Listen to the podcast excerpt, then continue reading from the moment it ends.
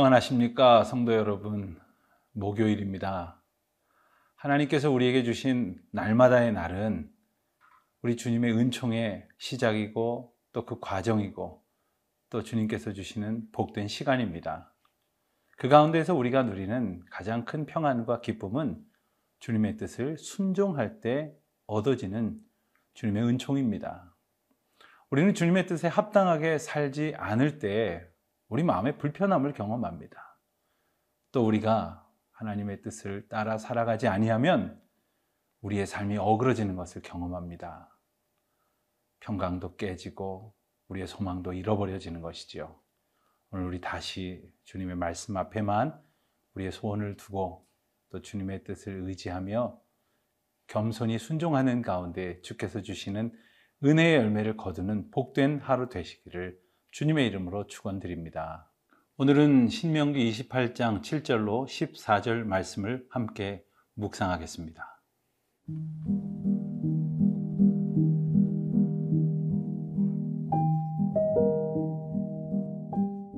신명기 28장 7절에서 14절 말씀입니다. 여호와께서 너를 대적하기 위해 일어난 적군들을 내 앞에서 패하게 하시리라. 그들이 한 길로 너를 치러 들어왔으나 내 앞에서 일곱 길로 도망하리라.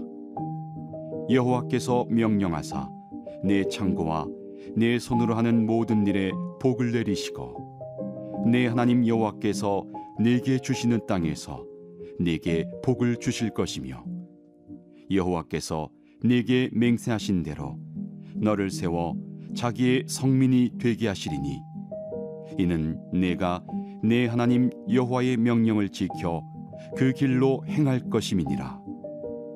땅의 모든 백성이 여호와의 이름이 너를 위하여 불리는 것을 보고 너를 두려워하리라. 여호와께서 내게 주리라고 내 조상들에게 맹세하신 땅에서 내게 복을 주사 내 몸의 소생과 가축의 새끼와 토지의 소산을 많게 하시며 여호와께서 너를 위하여 하늘의 아름다운 보고를 여시사 내 땅에 때를 따라 비를 내리시고 내 손으로 하는 모든 일에 복을 주시리니 내가 많은 민족에게 구워 줄지라도 너는 꾸지 아니할 것이요.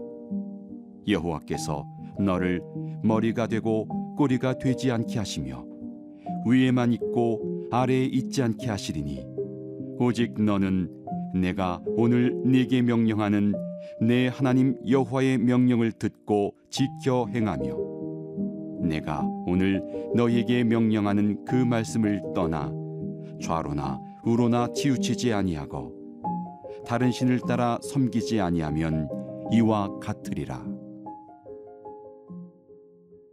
말씀을 순종하는 것은 하나님의 형통과 또 승리를 보장받는 것이기도 합니다. 하나님께서는 주의 말씀에 순종하는 주의 자녀들에게 그 길을 여시고 그 길을 하나님의 평강으로 인도하십니다. 오늘 본문 말씀에서는 구체적으로 우리 인생들이 이 땅에서 만날 수 있는 어려움들을 하나님께서 어떻게 이겨내게 하시는지, 말씀을 순종하는 자에게 어떠한 승리의 은총을 나리시는지 귀한 말씀이 우리에게 소개되고 있습니다. 먼저 7절 말씀을 보면 우리를 대적하기 위하여 우리에게 일어난 적군들을 하나님께서 물리치신다고 말씀하십니다. 그러면서 그들이 한 길로 치러 왔다가 일곱 길로 도망한다. 이렇게 말씀하십니다. 여기서 한 길로 쳐들어왔다 하는 이야기는 한번 상상을 해 보시겠습니까? 적군들이 수백 혹은 수천, 수만 명이, 아니, 그보다 더 많은 병사들이 대오를 딱딱 맞추어서 한 길로 쳐들어오는 그런 모습을 의미하는 것입니다.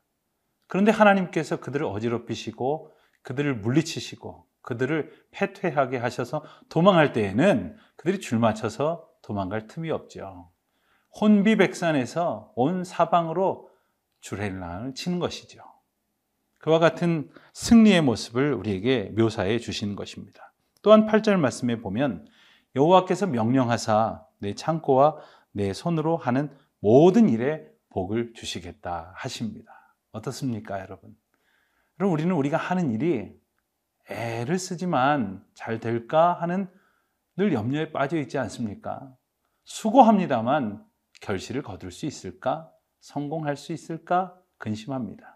그러나 주님께서 우리와 함께 하시고 또 우리가 주의 말씀을 따라 준행할 때에 우리 모두가 애쓰고 수고하는 일터에서 삶의 자리에서 그 수고에 하나님이 의미를 부여하시고 결실을 맺게 하시는 복이 되게 하시겠다는 겁니다.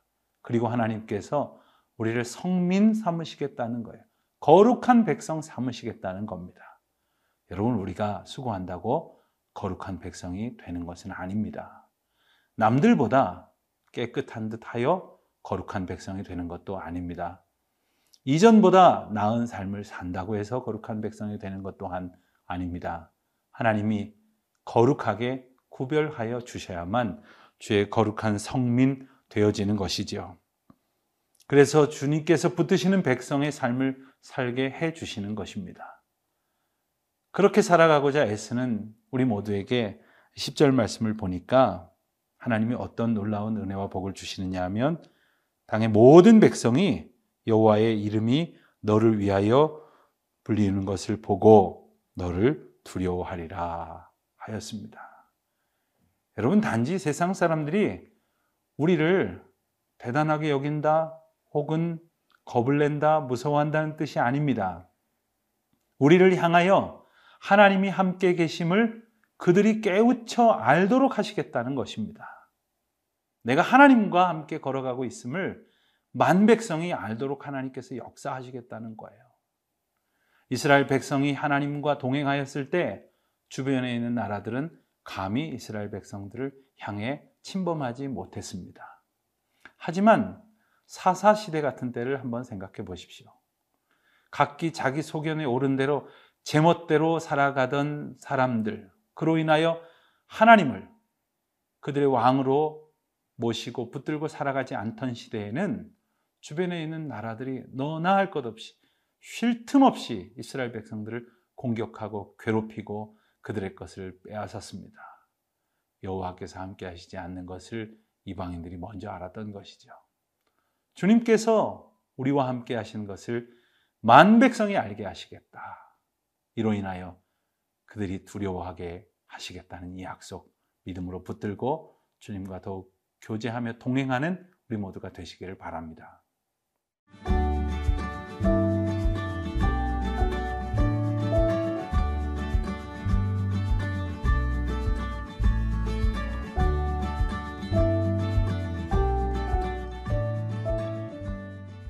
여호와 하나님의 말씀과 율법과 명령을 준행한 이스라엘 백성들에게 하나님께서는 어떤 은혜와 복을 주실까요?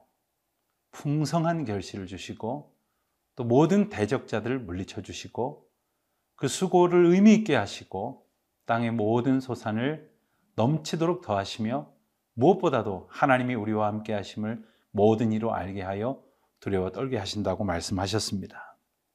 주님께서 우리에게 복을 주셔서 그 모든 것이 넘치도록 하시겠다는 것. 그래서 하나님이 함께 하시되 그 소산으로 증거하여 주시고 또 모두가 그 하나님의 역사하심을 알도록 하시겠다는 것 아닙니까? 그래서 12절 말씀을 보면요. 여호와께서 너를 위하여 하늘의 아름다운 보고를 여신다고 하셨습니다. 하나님이 무한한 은혜로 우리에게 복 주실 때에 하늘에 넘치는 보물 창고를 여셔서 우리에게 싸울 것이 없도록 부어 주시겠다고 말씀하시는 거예요. 여러분, 우리는 때로 하나님을 믿노라 하면서도 허탄하게 나는 이것이 없어요. 저것을 갖고 싶어요. 여러 가지 욕심을 부릴 때가 많이 있습니다만 주님의 말씀을 기억하고 주의 뜻에 준행하며 살아가는 자에게 하나님께서는 때를 따라 주시는 놀라운 은혜로 부족함이 없도록 넘치는 은총으로 채우신다는 것이죠. 이스라엘 백성들은 농사를 짓는 백성들이었습니다. 그들에게 필요한 것은 무엇이었을까요? 그들이 농사를 지어 결실할 수 있도록 때를 따라서 밝은 햇볕을 주시고 또한 하나님께서 비를 내려 주셔서 그 땅의 모든 소산들이 풍성히 결실할 수 있도록 인도하여 주시는 것일 겁니다. 12절 말씀을 보면 하나님께서 내 땅에 때를 따라 비를 내리신다 하셨습니다. 여러분, 우리도 비가 적은 곳은 아닙니다만 이스라엘 백성들은 비가 오지 않을 때에는 몇 날, 며칠 또 몇 달 동안 비가 오지 않을 때도 있습니다. 그렇기 때문에 비가 올 때 오지 않으면 아무리 수고하여 농사를 지어도 결실할 수가 없는 것이지요. 그래서 우리가 흔히 주님께서 이른 비도 내려주시고 또 늦은 비도 내려주신다 이렇게 찬송할 때가 있습니다만은 때를 따라 주신다는 말씀은 바로 하나님께서 씨를 뿌릴 때, 파종할 때에 가을에 파종하고 이듬해 봄에 이스라엘은 이제 추수를 하게 되거든요.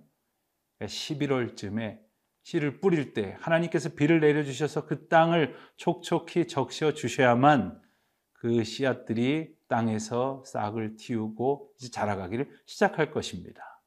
또 이듬해 봄이 되면 추수기에 또 비가 내리고 그리고 풍성하게 열매를 맺을 수 있도록 결실할 수 있도록 주님께서 은혜를 베푸시지 않으면 한 해 농사를 위해서 수고한 농부의 애씀이 허사가 되고 말 것입니다. 하나님께서 때를 따라서 주시는 은혜, 이것을 얻는 길은 우리가 비를 내릴 수 있는 것이 아니죠. 우리가 어떤 방법을 추구하는 것도 아니죠. 주의 명령에 준행하는 것이라 하지 않을 수 없는 것입니다. 또한 13절 말씀을 보면 여호와께서 너를 머리가 되고 꼬리가 되지 않게 하시겠다 하셨죠. 위에만 있고 아래에 있지 않게 하시겠다 하십니다. 여러분 이 말씀을 단지 아 남들보다 못한 삶을 살게 하지 않으시겠구나. 꼴찌하지 않고 1등 하겠구나. 이런 식의 기대를 갖게 하시는 말씀이 아닙니다. 하나님께서 우리와 함께 하신다고 하는 사실을 일깨워 주시는 것이죠. 하나님이 함께 하시니 생명을 잃을 두려움도 없을 것이고 대적자들에게 함락될 고통 가운데 있을 리도 없는 것입니다. 주님께서 우리와 함께 하시기 때문에 머리가 되게 하시고 위에 있게 하시고 앞에 서게 하시니 오늘 우리는 그 명령을 준행하며 듣고 지켜 행해야 할 것이겠습니다. 그리하여 말씀을 떠나지 않는 우리 모두가 되어야 한다는 귀한 말씀을 주시는 것입니다.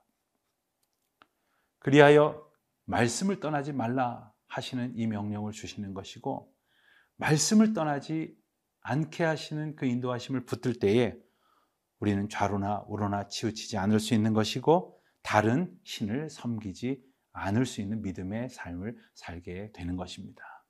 주님의 말씀 의지하여 주님의 인도하심 가운데에서 주님의 명령을 준행하며 주님의 영광으로 살아가는 주의 자녀들 다 되시기를 우리 주님의 이름으로 축원드립니다.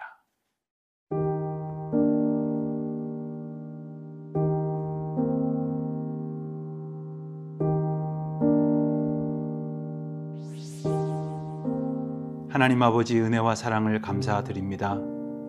순종할 수 있도록 말씀으로 인도하여 주시고 약속하신 은혜 가운데에 소망을 품게 하시니 감사를 드립니다.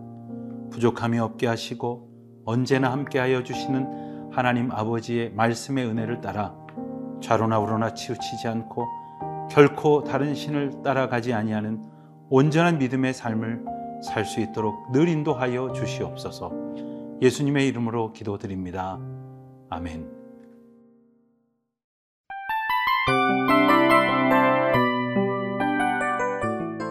이 프로그램은 청취자 여러분의 소중한 후원으로 제작됩니다.